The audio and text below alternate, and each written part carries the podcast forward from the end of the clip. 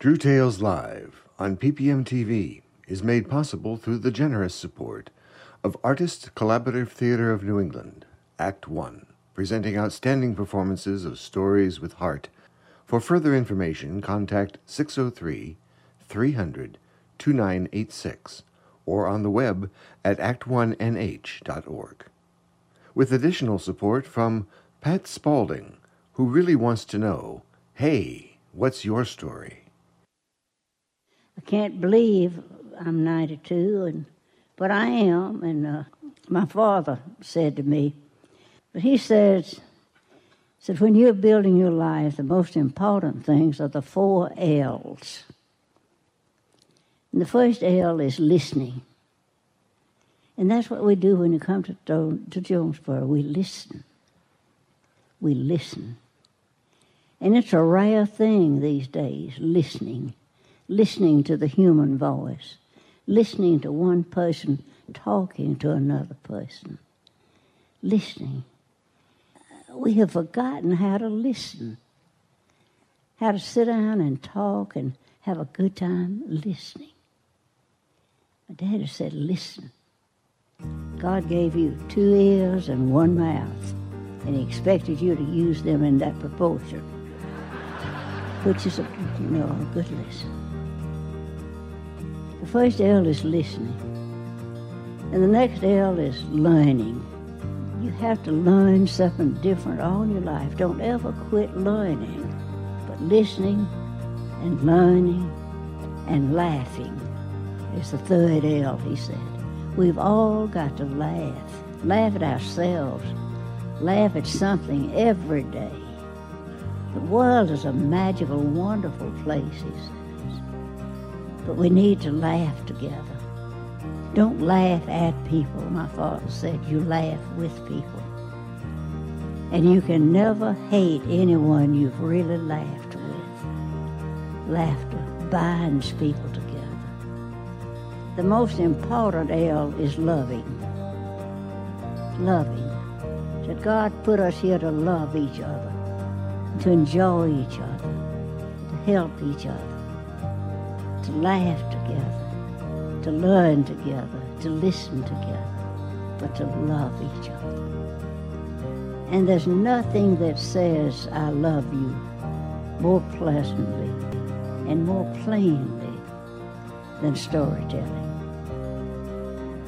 Everybody here has stories that you need to tell, need to tell to somebody you love. And now is the time to do it. Go home and tell stories and tell each one with love, ending with, I love you. Thanks to Kathryn Tucker Windham, speaking at the 2010 Alabama Storytelling Festival at the age of 92 about the importance of telling stories. I'm Amy Antonucci, and I'm here to welcome you to our October 2019 True Tales Live show, filmed at Portsmouth Public Media TV, Channel 98 in New Hampshire. Thanks to those watching and listening, and especially to our studio audience. We're so glad you're here. Our mission at True Tales Live is to provide space for people to tell their first person experience stories, stories that reflect our community's personal and cultural diversity, help us bridge differences, and build understanding and respect. Well, we very much encourage the development of storytelling skills, we have monthly workshops and other assistance that we provide to tellers. This is not a competition. We're not going to have any ranking or scoring or judging at all. Our belief is that stories shared from the heart uplift and inspire us, and that is why we are here doing what we do. Our theme tonight is Come Hell or High Water. I looked it up, and from what I could tell, this is a phrase that originated in the early 1900s in the American Midwest um, and it had to do with cattle ranching, like driving cattle through the high water or whatever came. I thought that was kind of fun. Nowadays, it is applied to all sorts of situations that challenge us. And tonight we're going to hear about five of those from Emily Spalding, Paul Doncaster, Beth LaMontagne Hall, Tom Osberg, and Tina Charpentier. Our MC, Pat Spalding, will introduce each of these tellers to you. And after the storytelling, there'll be an interview by David Frainer of Beth LaMontagne Hall. But first, for the stories, let's welcome Pat up here to get us started.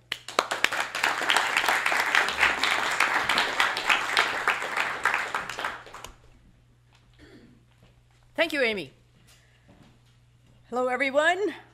Up first is Emily Spalding, no relation to me. she now lives in New Castle, New Hampshire for most of each year, but originally hails from Georgia.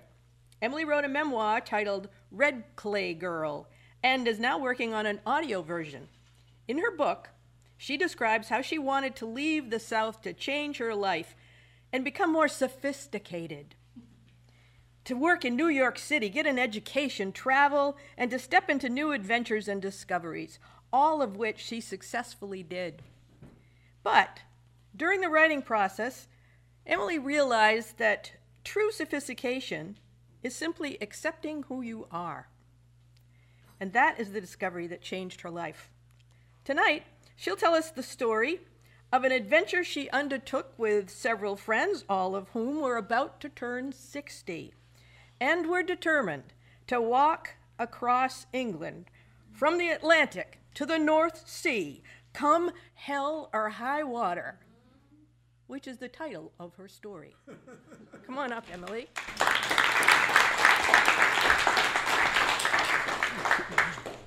Hello, it's so nice to be here. Well, as Pat had said, thank you, Pat. We were uh, all about to turn 60 and we felt so old we didn't know what could we do to hold back the hands of time. And Dick's high school class, my husband, was also turning 60, and three of them were engineers. And one of them said, the one with the big bottle glasses, said, You know, I read in Scientific American that if you hiked and walked, you would not get old so fast. And the second engineer, the one with the uh, pocket protector, said, I think what we should do is we should all hike together every year for two weeks. And why don't we hike in Europe? And then when we start getting old and admit it, we will come to the United States and hike here. That seemed like a great idea. And the third one said, Well, now I am a frugal New Englander. Or any, do you know any frugal New Englanders? and he said, I think instead of hiring a guide, we should just take a map and you know follow it ourselves. And we shouldn't have a sag wagon. You know that's when you get a little tired you call them up and say take me to the hotel. We weren't going to have one of those. And he said and by the way we're not going to do hotels. We're going to stay at farmhouses and B and B's, and that's what we did. Well, the we started out in England because it's 200 miles across, but there are rights of way when you can walk, and the other thing is it's called the Wainwright's Way, and you take. Uh, well, I'll tell you that later. But anyway, so we started out hiking, and everything was going just fine because in the rights of way, they've been there for hundreds of years, and everybody respects the right of way. Even the farmers, if you go in front of their house or through their favorite cornfield, if that's where the right of way goes, that's fine. But there was one, there's always one, mean farmer who raised sheep. And so he, every year, would put his manure in the right of way. And not only that, for people like me who would say, well, I'm just going to slip over here, he put up a fence. He, he figured it out.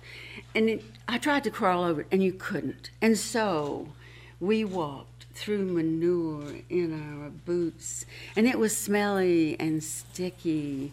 But like everything else, you get through it. well, we had another experience and that was now my grandparents uh, had a farm in Wisconsin. And this one day we saw this bucket turned upside down on a fence post. Now, the buckets that I always knowed had, knew were carried, you know, and you carried your eggs or your feed or your water, never upside down. So we walked for an hour and we saw another bucket, a lot like the first one, that was turned upside down on a fence post. And we said, that must be something that is particular to the British people.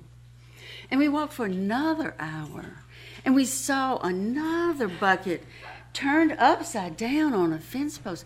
And you know, I noticed that it had the same red stripe around the top, and the label was torn in the same place.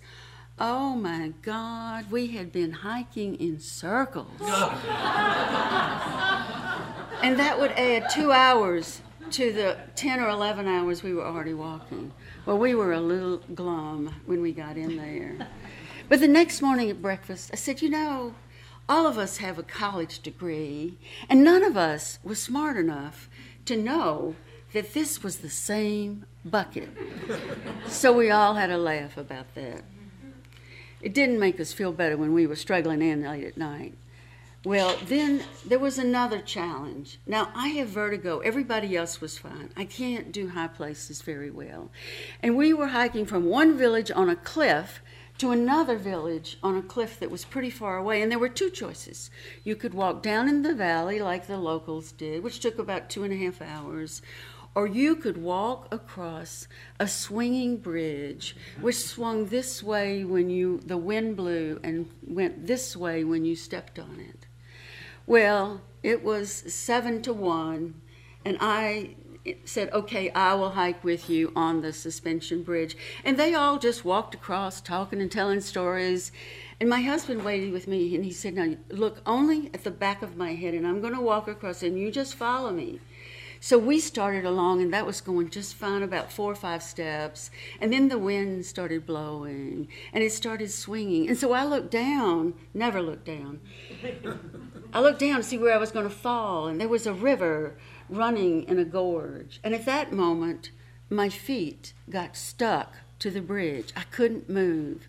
And I put my hands out to try to hold the rail, but I couldn't even reach it because my arms were too short. And so I stood there, and about that time, my husband got to the end and noticed that I wasn't behind him. And I called him and I said, Come back and get me. And he said, Well, if you can't do it by yourself. I'll come back and get you. You can't do it by yourself. Well, now, I'm a person who never likes to say I can't do something. I don't want to be a chicken, and I don't want anyone else to think that I just can't, you know, I can't do it. So I got annoyed, and then my face started getting red, and I was getting angry. And you know what? My feet came unstuck, and I walked right across that bridge to where he was. And when I got there, I was so mad I couldn't even say anything. I think he liked that, actually. well, the next day, after I'd had a chance to cool off a little bit, I said, You know, he did me a favor because I didn't have to explain to all the people that I couldn't do it. And he knew exactly what I would do. And so it was hard for me to do, but I said, Thank you. And I started talking to him again.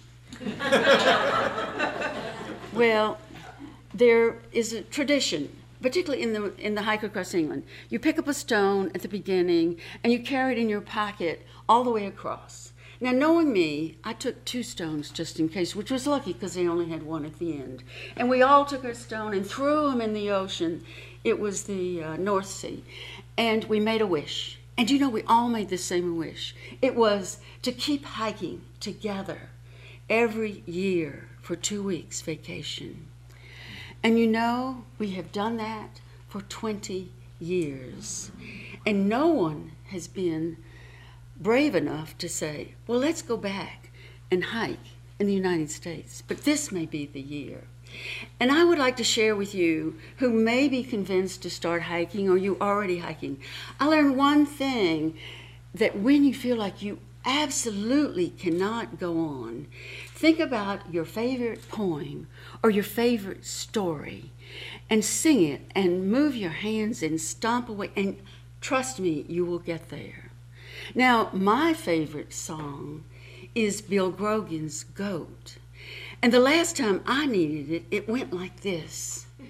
Bill Grogan's goat was feeling fine, ate three red shirts from off the line. Bill took a stick, gave him a whack, and tied him to the railroad track.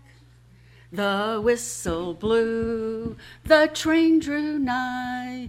Bill Grogan's goat was doomed to die. He gave three groans of awful pain, coughed up the shirts, and flagged the train.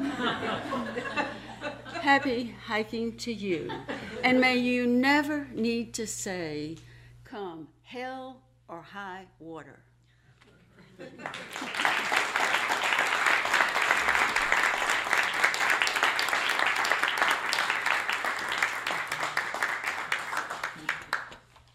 Thanks, Emily. So, are you saying that um, nobody in the group has yet to admit that they're old enough to start hiking in the States?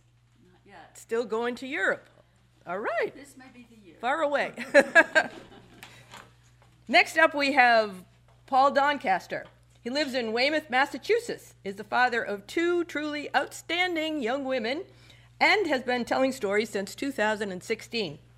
For the past 12 years, Paul has worked as a user experience researcher and designer, which means that he gets to listen to other people's stories and use their words to make their on, on online experiences more efficient and pleasurable. Paul believes that learning to play by the rules is an important aspect of growing up. However, when rules are self imposed and keep us from seeing what we're really made of, sometimes it's important to break them. Let's hear more in his story, Breakaway. Come on up, Paul.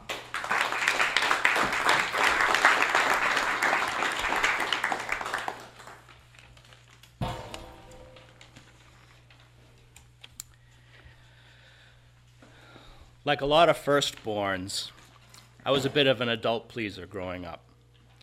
I felt more comfortable around them. I felt like I had more in common with them, and as a result, their approval meant a lot more to me than the approval of my contemporaries. And that's probably part of the reason why I played youth hockey as long as I did. My father was the star goalie of my home city's high school team in the 50s, and later became the head coach of that team uh, for 11 years. And he was also one of the founders of my home city's youth hockey program.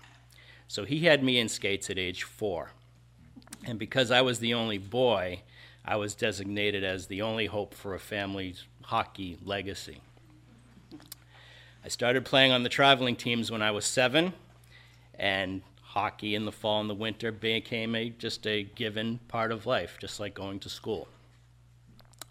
But by the time I was 14, I knew, and I think he knew, that any dreams of a hockey legacy were about to die.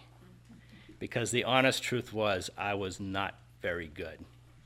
I was small, I was slow, I couldn't skate or shoot very well. I liked the games, but I didn't like the practices. So, both physically and psychologically, I didn't really have a future in the game. This final season was my second year playing for Coach Deckard. My first year playing for Coach Deckard was the byproduct of hatred. There was one kid who was the same age as me in my, in my city's youth hockey program who I could not stand. And he was on my team every year since the year I was seven.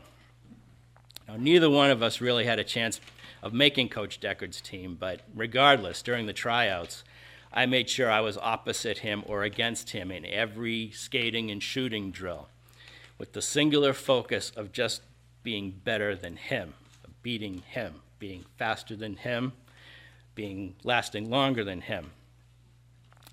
I made this team when I really had no business doing so, and the effort must have made an, uh, an impression on Coach Deckard because he spent that entire first year giving me that wonderful compliment that's always reserved for the least talented kid on the team. Whenever he felt like he had to lay into the team for not trying hard enough, he would say, Paul may not have the best skills, but he has more heart and he tries harder than anybody else on this team. If I had a team full of Pauls, we'd win every game we played, which was bull. this was competitive youth sports in the 70s. The last thing he wanted was a team full of Pauls. what he wanted was a team full of Bobby Mescals, kids who listened to heavy metal and had an early puberty. but as an adult pleaser, I was fine with that. If he thought that was my contribution to the success of the team, I was more than happy to play that role. The second year I played for him, which was my last year, turned out to be something pretty special. We got on a roll early. We were in two different leagues. We got on a roll early, racked up some wins. Those wins continued into October, then into, November, then into December. We were in a couple of invitational tournaments that we won without losing, and by the time the new year rolled around, we were undefeated in both leagues and on a collision course with Westford, the only other undefeated team in the state. Westford had a kid that we called Gargantua. he was bigger than six feet tall and far and away the leading scorer in the state. So this game was going to be a big event, with the winner being the favorite heading into the state tournament. February 10th, 1979. I know this because my home city sent a reporter, and I still have the clipping of it. The rink was packed. Coach Deckard had us practice, spent three weeks. We were practiced, primed, and ready. And at the end of the first period of this game, we were losing five to one. Gargantua scored four of their goals. I knew what this meant. I'd lived it countless times before it meant that I wasn't leaving the bench for the rest of the game. When I was 10 years old, I played in an important game where I got on the ice exactly twice once at the very beginning, before the scoring even started, and once at the very end when the outcome was already determined. So I knew in this game that the only way I was going to see any ice time was if the score got so out of hand that it didn't matter who was on the ice, or if one of my teammates dropped dead of exhaustion. So I sat on the bench and watched.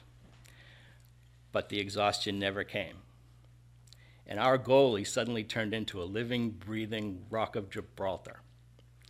And by the end of the second period, my teammates had come back to tie the score at five to five.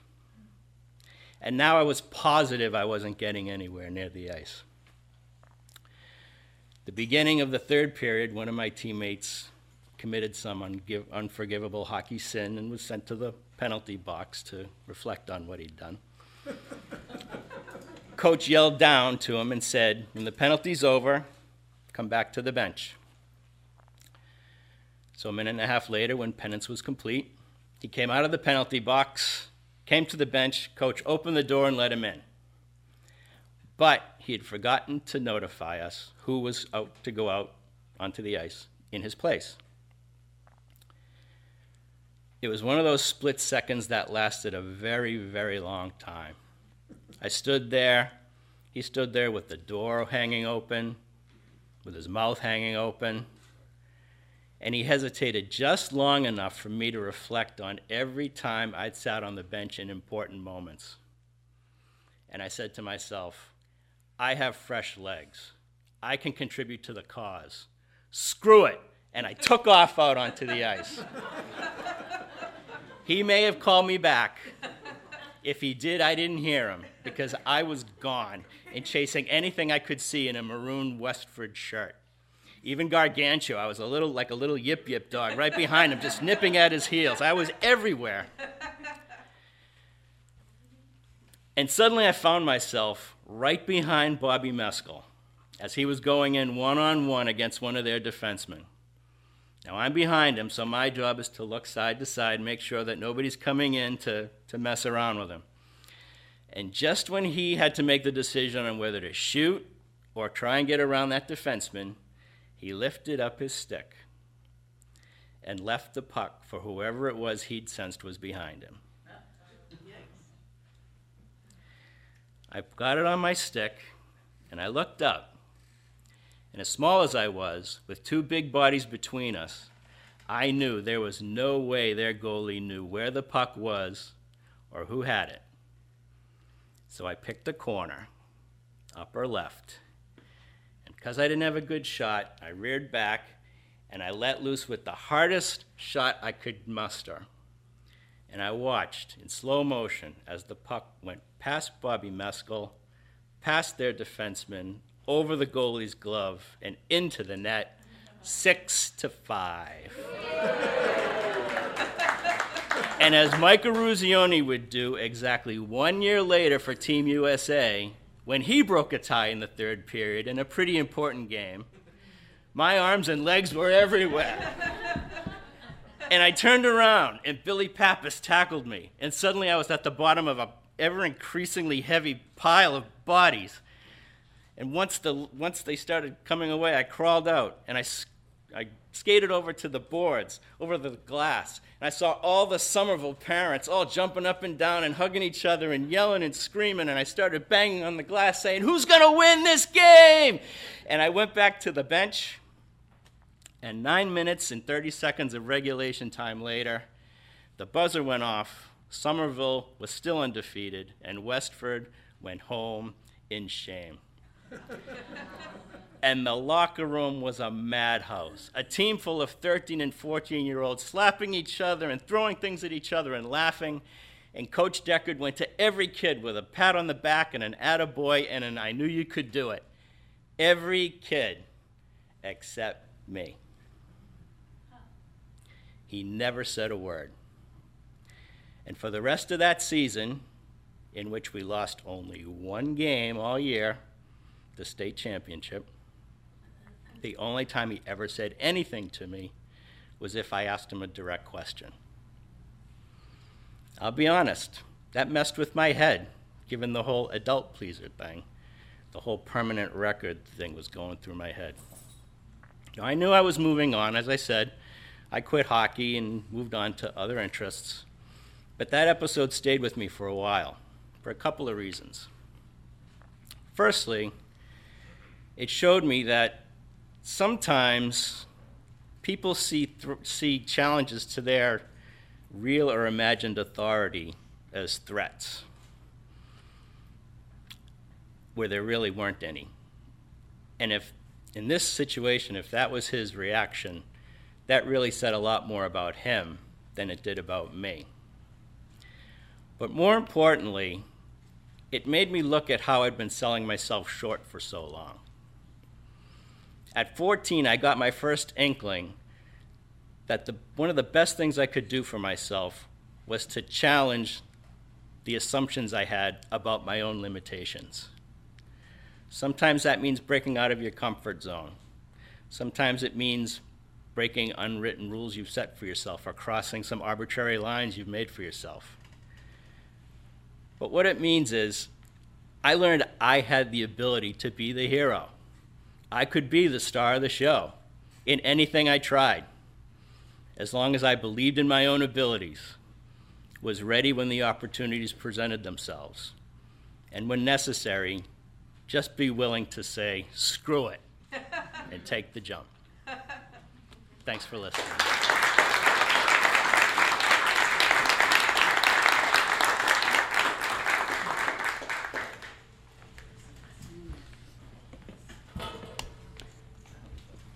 Hey, I love a happy ending. Quite the sports story and uh, psychological more than that. Thanks, Paul. Up next, we have Beth LaMontagne Hall. She is the host of the storytelling series Long Story Short, held quarterly at 3S Art Space, just down the road from here. And after leaving Miami in 1999, she moved to Portsmouth and has been here making her living writing, one way or another, ever since. In tonight's story, we'll meet Beth as a new to the job reporter for the Portsmouth Herald, who is usually sent to cover boring stories. So when a story came across her desk that was unlike any other she'd ever covered, she jumped at the chance. Little did she know that this particular story would be one of the biggest mistakes of her life. It's titled Burying the Lead. Come on up, Beth.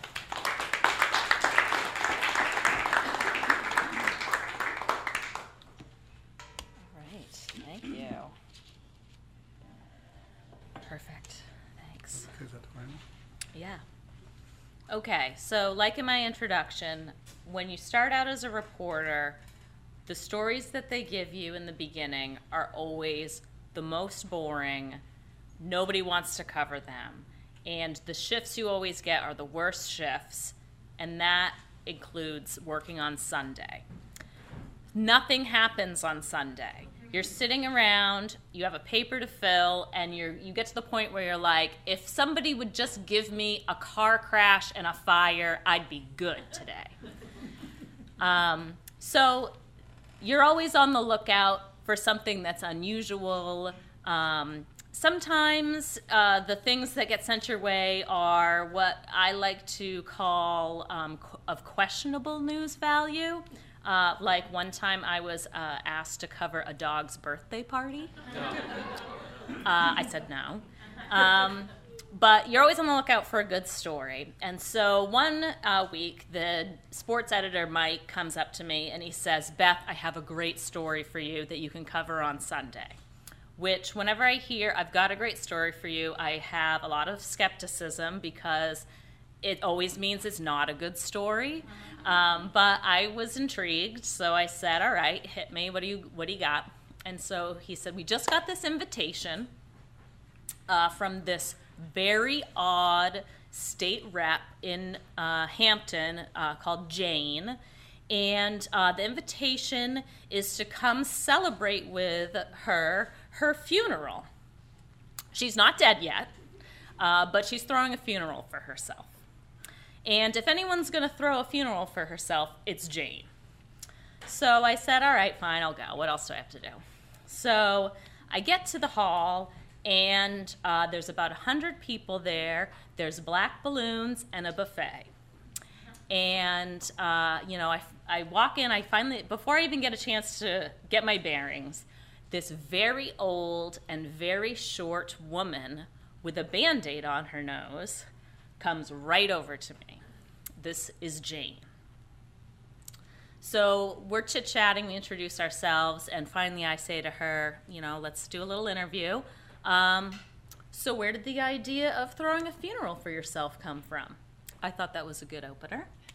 Uh, she said, Well, there are some people in this town who feel I've been around long enough. so, okay. Uh, she told me she was uh, raising money for her cremation. Uh, but uh, she had no plans on going anywhere anytime soon, and she was going to try to stick around as long as she could. And uh, then she points to the band aid on her nose and said, You know what this is? Nose cancer. Do you know how I got that? And I'm like, No, how'd you get that? They say I got it because I like to stick my nose where it doesn't belong. okay. So uh, you know, we we chatted a little bit. I finished the interview. I went around the room. I talked with her friends and her family because she was a state rep. She was very politically connected. So there were all the local political dignitaries there. And I would say things to them like, Have you ever been to an event like this before? Or, um, Jane seems like a pretty brave lady, doesn't she? because you're trying to be delicate. It's a woman who just told me that she has cancer and she's throwing a funeral for herself. So they would reply usually with something like, Oh, that's Jane. Lover her, hater. She does her own thing. Uh, so I left and I was feeling pretty good. I had some nice quotes and I had that nice interview with Jane. And uh, as I'm leaving, the photographer who was covering the event comes up to me and she was like, that was weird. And I said, Well, yeah, it was a little weird, but it's probably going to make a good story. So I got back and I typed it up and I was feeling, you know, I sent it off to the copy editors and I was feeling really good. I went home, went to bed, got up the next day, still feeling pretty good. Uh, and then I opened my email. And the first message said, Jane may be old, but she is not dying. So then I opened the next message. And it said, Jane doesn't have nose cancer. There's no such thing as nose cancer, dummy. So then I pause and I think, is it possible that a woman not only lied about having cancer, but threw a funeral for herself on top of it? And as I'm digesting this remote possibility, my editor comes storming into the newsroom.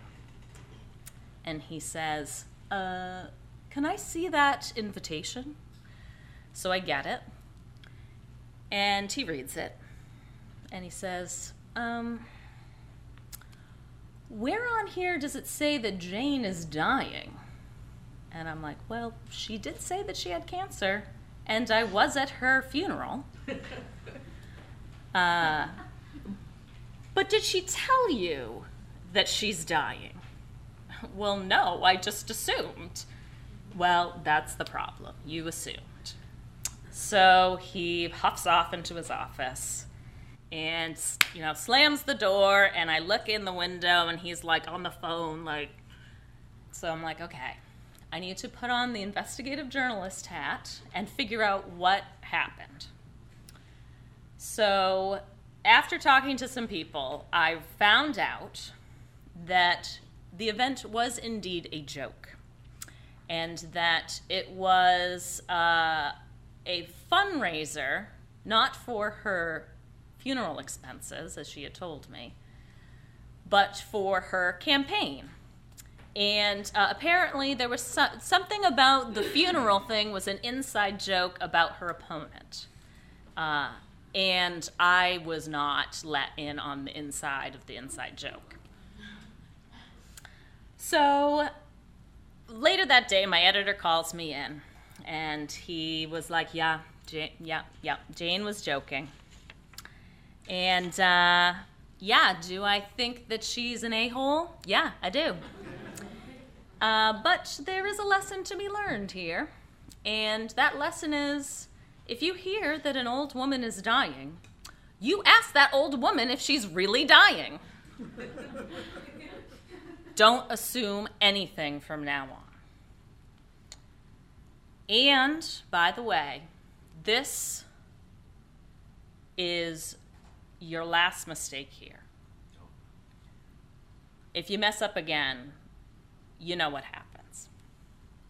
So I went out and I went back to work and uh, I kept working there for a while, and then I went on to some other news agencies, and I was a reporter for almost 10 years. And uh, I've written about beer, I've written about, you know, uh, political, national political campaigns, and every story that I've turned in, I ask myself two things before I hit send, and that is, is everything in the story true? And is everything what it seems? Jane Kelly died at the age of 84 in 2010. And uh, the newspaper did a really nice tribute to her because she was kind of a local character. And she served as town clerk for many years. Uh, she was a state rep. Uh, she was a die-hard Democrat, and uh, so much so that the firefighters union made her an honorary member. Um, her tribute in the paper noted that she had an unconventional sense of humor, uh, and that she liked to play pranks on people. Uh, something I kind of wish that I had known before. Um, and it also uh, mentioned uh, towards the end of the story the mistake that I had made covering her. Uh, and so, you know, honestly, for a really long time, I hated this lady. I mean, what she thought was a funny prank to play on people almost got me fired. And not only that, it humiliated me in front of all of my coworkers and in an extremely public way. And all I was trying to do was write a nice story about a crazy lady. Um, but you know, I looked at that article and I saw that it was this small article in a small paper that fewer and fewer people read these days. And um, it was a, me- a, small mention at the very bottom of the story. And, uh, you know, something that I thought was going to hang over me forever. Uh, you know, it resulted in little more than like a, a mention in like some small town politician's life story. And, it, you know, it made me a little cynical. It definitely made me more skeptical. But I'm still here. And Jane is not.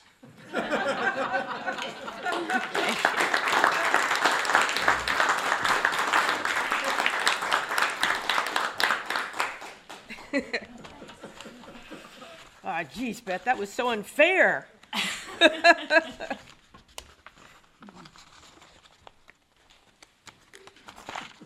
Next up, we have Tom Ostberg.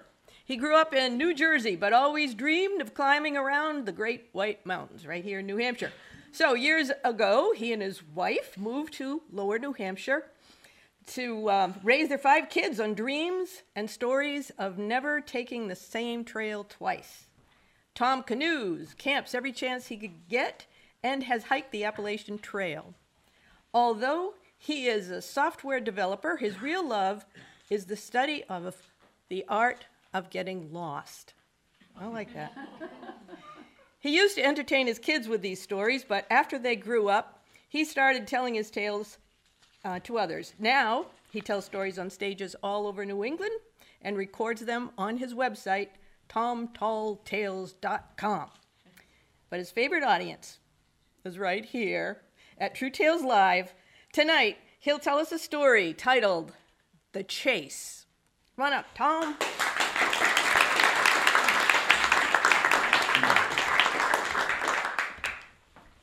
Thank you.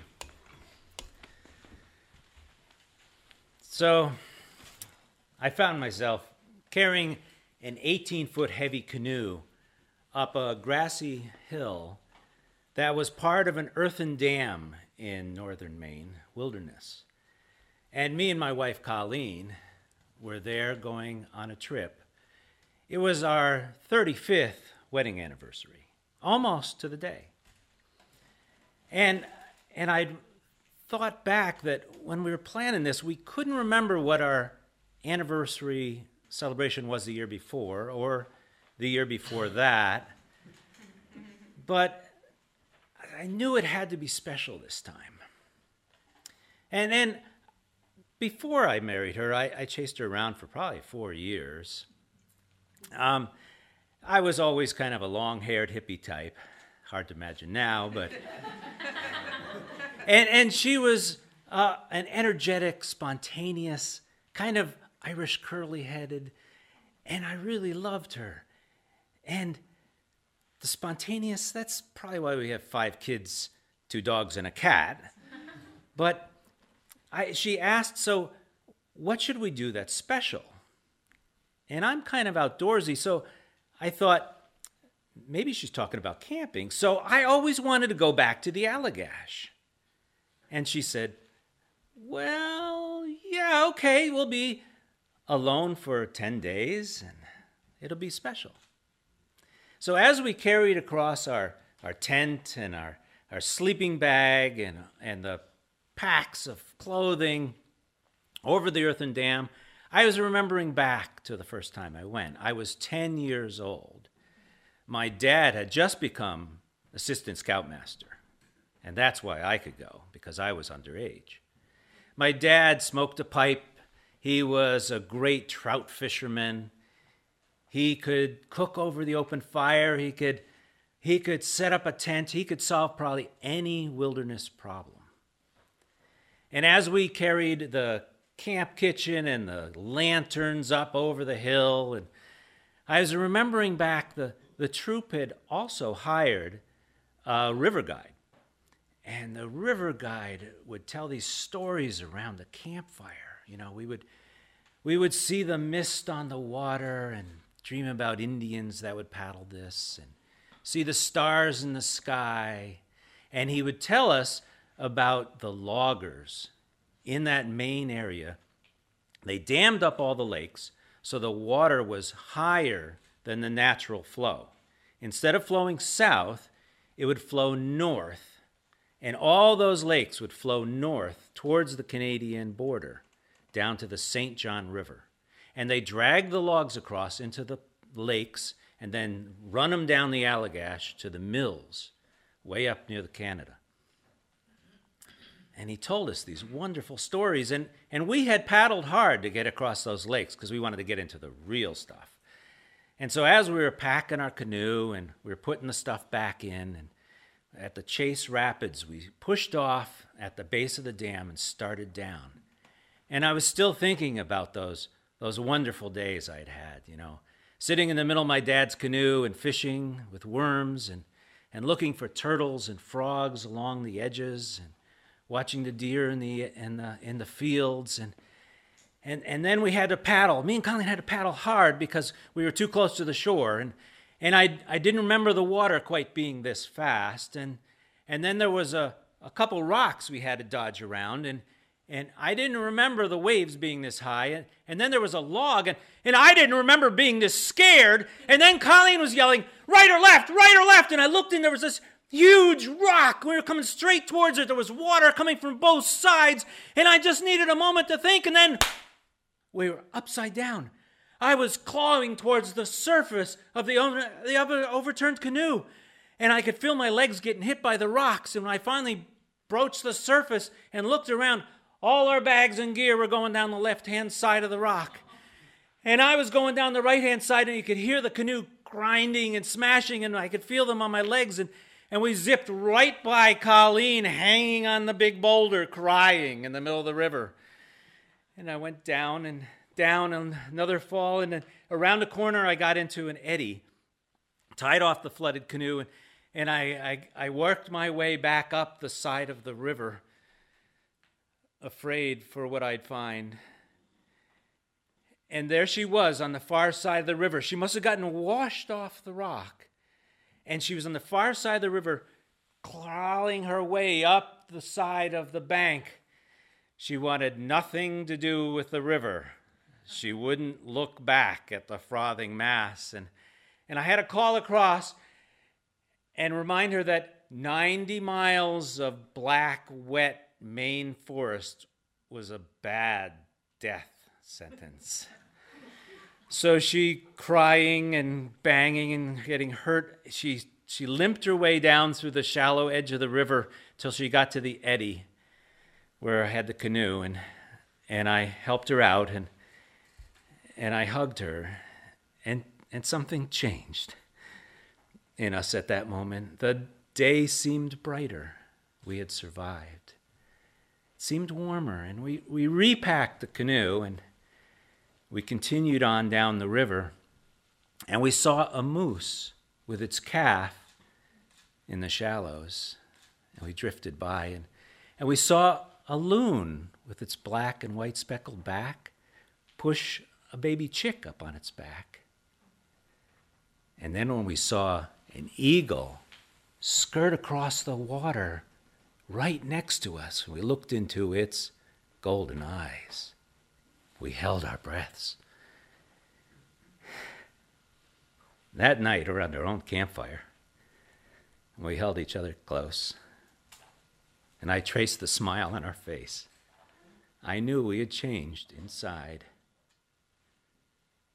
and we had an anniversary memory we'd never forget. Thank you.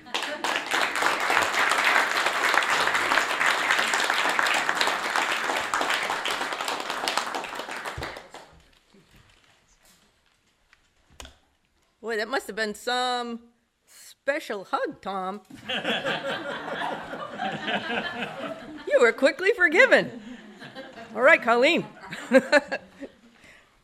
Tina Charpentier lives in Dover, New Hampshire, and works at Dover High School. After growing up in Kittery Point, Maine, in 1982, she joined the New Hampshire Air National Guard Communication Unit at Pease in Portsmouth. Tina spent a total of 21 years in the Air Force, traveling to where she was sent to do what needed to be done until she returned to the seacoast area to start telling stories about her adventures, where she's gone, who she's met, and all the interesting snafus she's run into along the way. Tina has a unique style of drawing her audience into her stories. Tonight, she'll begin with a bit of a Halloween tone as she takes us to a time many years ago in a place not so far away where she heard things that go bump in the night. Come on up, Tina.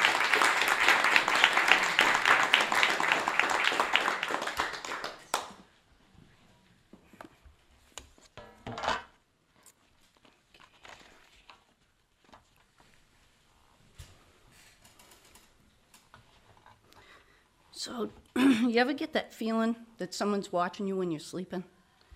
Like to the point where it wakes you up, so you wake up? Well, that's what happened to me one night. I mean, it was in the wee dark hours of the morning. And I lived alone in Kittery at the time. So I was pretty creeped out by this feeling, right?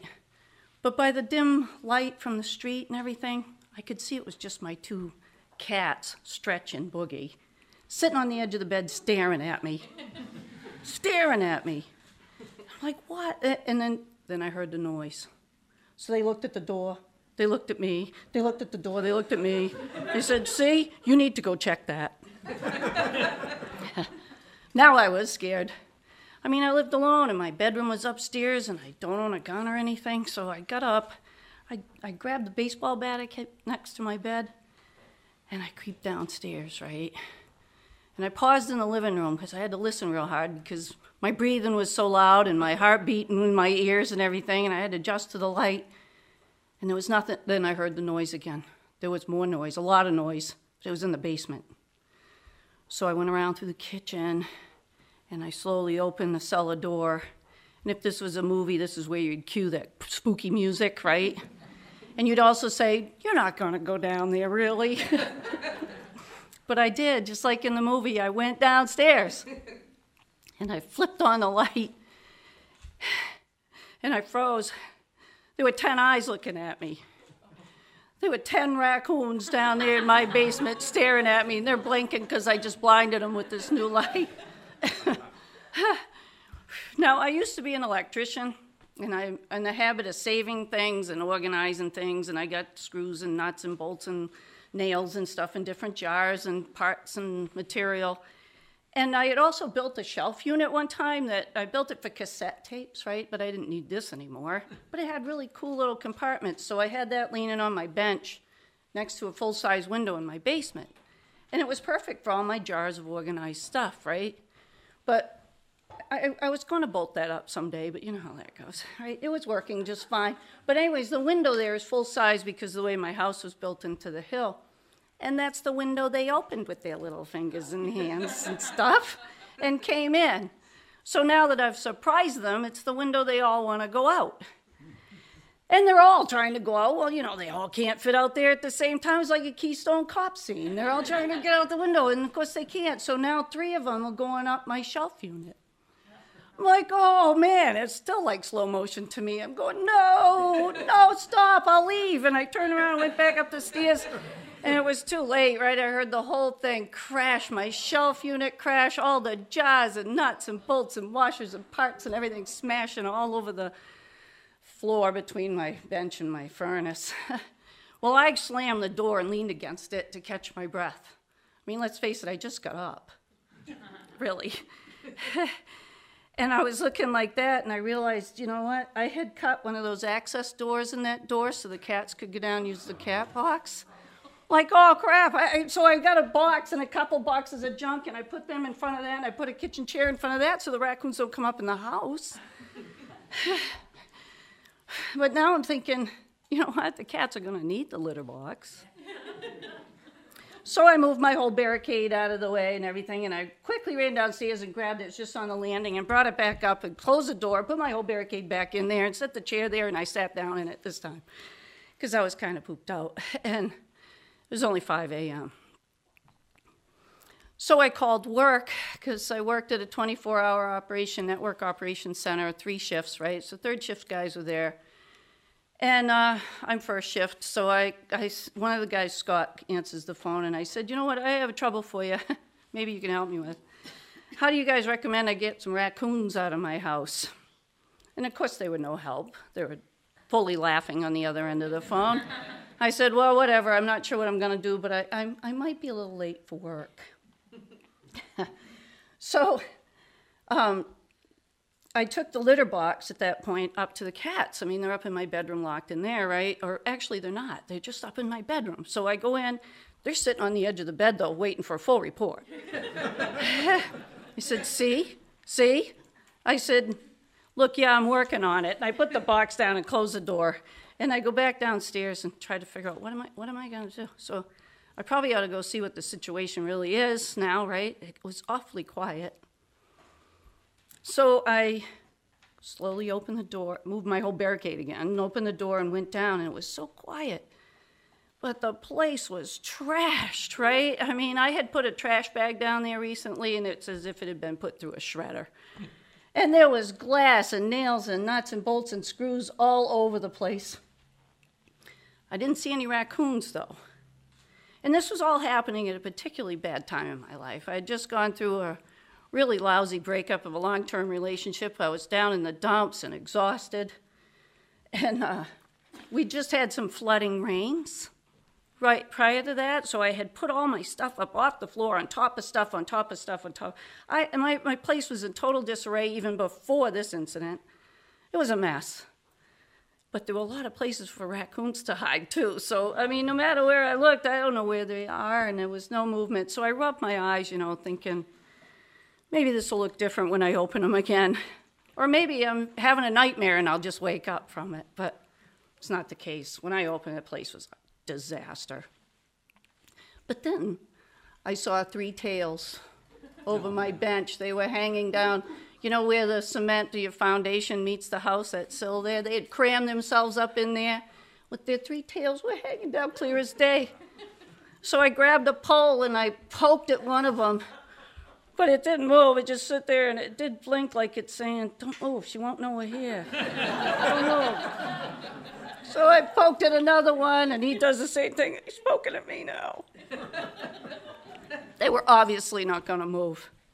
So I was at a total loss of what to do. I went back upstairs, I closed the door again, rebarricaded the hole and all that stuff, and decided to go to work. I took a shower and went to work. I mean, what else could I do? Third shift was happy to see me because they can't leave until somebody replaces them, and that's me. The rest of the first shift kind of staggers in after that, literally and figuratively. But anyways, uh, they stuck around a while this particular day, though, because they wanted an update on the raccoon saga in Kittery. Well, um, I announced to the first shift crew that I got to take an early lunch because 11 o'clock is raccoon checkout time at my house in Kittery, so I got to go check them out. And I, on my way over, I thought, I hope they're gone, right? They're nocturnal. I mean, they want to be gone as much as I want them gone, I'm hoping. So I moved my old barricade situation. I went back down the cellar and I don't see anything, but then again, there's a lot of hiding places. But it was really quiet. No more tails. So I went ahead and closed the door and I wedged a piece of wood in it this time so they couldn't open that one. And uh, thinking, what, how can I make sure they're gone, right? So I put down a bowl of dried cat food, thinking if maybe they're there, they'll be hungry and come out and eat it and I'll be able to tell. Then I went back and barricaded the hole in the door again. I went back to work. And that night when I came home, no cat food had moved. So I was pretty confident they're gone, hoping they're gone. So I went upstairs to the cats, right? I opened the door and they're sitting on the edge of the bed, book stretch, waiting for me.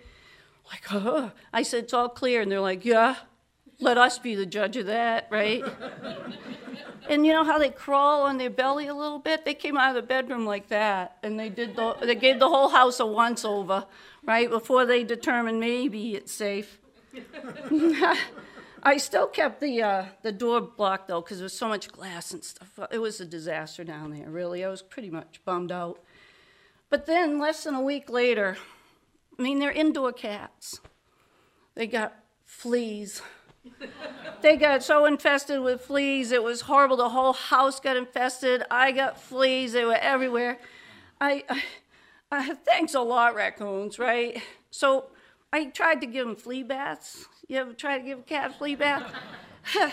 Boogie got so stiff, it's almost as if he couldn't breathe. He was like a rock. He was, uh, oh, cut it out. I'm not trying to hurt you, right? And then Stretch, he screamed and howled, howled like they could hear him in Portsmouth. I thought I'm going to get picked up for animal abuse if I'm not careful. And I tried that twice. I gave him two, two baths. You know, if we finally went to the vet, let's face it, I couldn't deal with this infestation on my own. And, and uh, the whole event was sort of a representation of my life at the time. I mean, it's as if I, it's like I woke up one day and I was exhausted and my whole life had tipped over and was a total mess and everything was broken. so I was kind of forced to reevaluate what was important and kind of sort through the debris and get rid of what wasn't, you know, and, and get through that. It was as if the universe had given me the situation to try to, like, as a distraction or something. But seriously, universe, fleas. I didn't think we needed that. but I did put locks on the door, on the windows, right? And I put that little quarter inch hardware cloth on the outside as added protection because they're little fingers.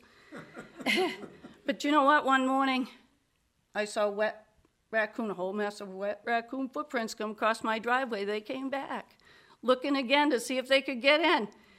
But they couldn't. I won this time. My hardware cloth held fast. But I do picture them waddling away down the sidewalk, right? Mumbling to each other. Shouldn't have moved your tail. She wouldn't have known we were there. I'm telling you. Let's go to the neighbor's house, right? Thank you.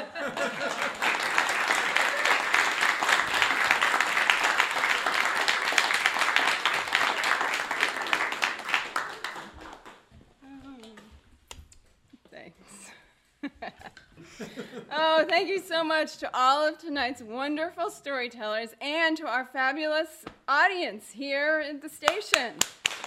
Give yourselves a round of applause. Yeah. Coming up next, we are going to hear an interview of Beth LaMontagne Hall. But first, let me give you some, some other updates. Our next show is on Tuesday, November 26th with the theme of The Last Straw. It's also our last show, uh, our, our, last regular show of 2019. That's where we are, right? Yep. Um, we have room for a few more tellers in that show, last I heard, and for all of our 2020 shows. So if you are interested in being a teller, email us at truetaleslivenh, the number one, at gmail.com, and we will talk to you about how to do that. As I said, this is the last regular, sh- I'm sorry, next, next time will be the last regular show for 2019. No um, December show, except we are going to be having a special live holiday program here at the, at the station on December 19th, and you're all invited, and more information will be available about that on our website and also on the November 26th episode. If you would like to tell a story for True Tales Live, we really would love it if you came to one of our workshops. We have them monthly, most months. They're held here at PPM TV, 280 Marcy Street in Portsmouth, New Hampshire, the first Tuesday of most months, 7:30 to 9 p.m. They're free and open to all, and the next one is November 5 whether you are completely new and just want to come and say, I don't know if I can do this, can I try it? Or you have told a bunch of stories, but you want a fresh set, you know, of folks to check it out and give you some feedback, we would love to have you. You can watch us on Comcast Channel 98 Tuesdays and Thursdays at 8 p.m. and Saturdays at 1 p.m. and anytime as video on demand. You can go to our website, which is truetaleslivenh.org, um, to access all of those options. There's like really easy buttons. You push listen, watch, things like that. It's easy now. Let's thank some of those who make the show possible. John Lovering, Pat Spalding, Steve Koval, David Frainer, Chad Cordner, and Sam Adams. Thanks for all the help. I'm Amy Antonucci, and I'm signing off to our next show. Remember, next up we have David Frainer speaking with Beth LaMontagne Hall, and uh, thanks for watching.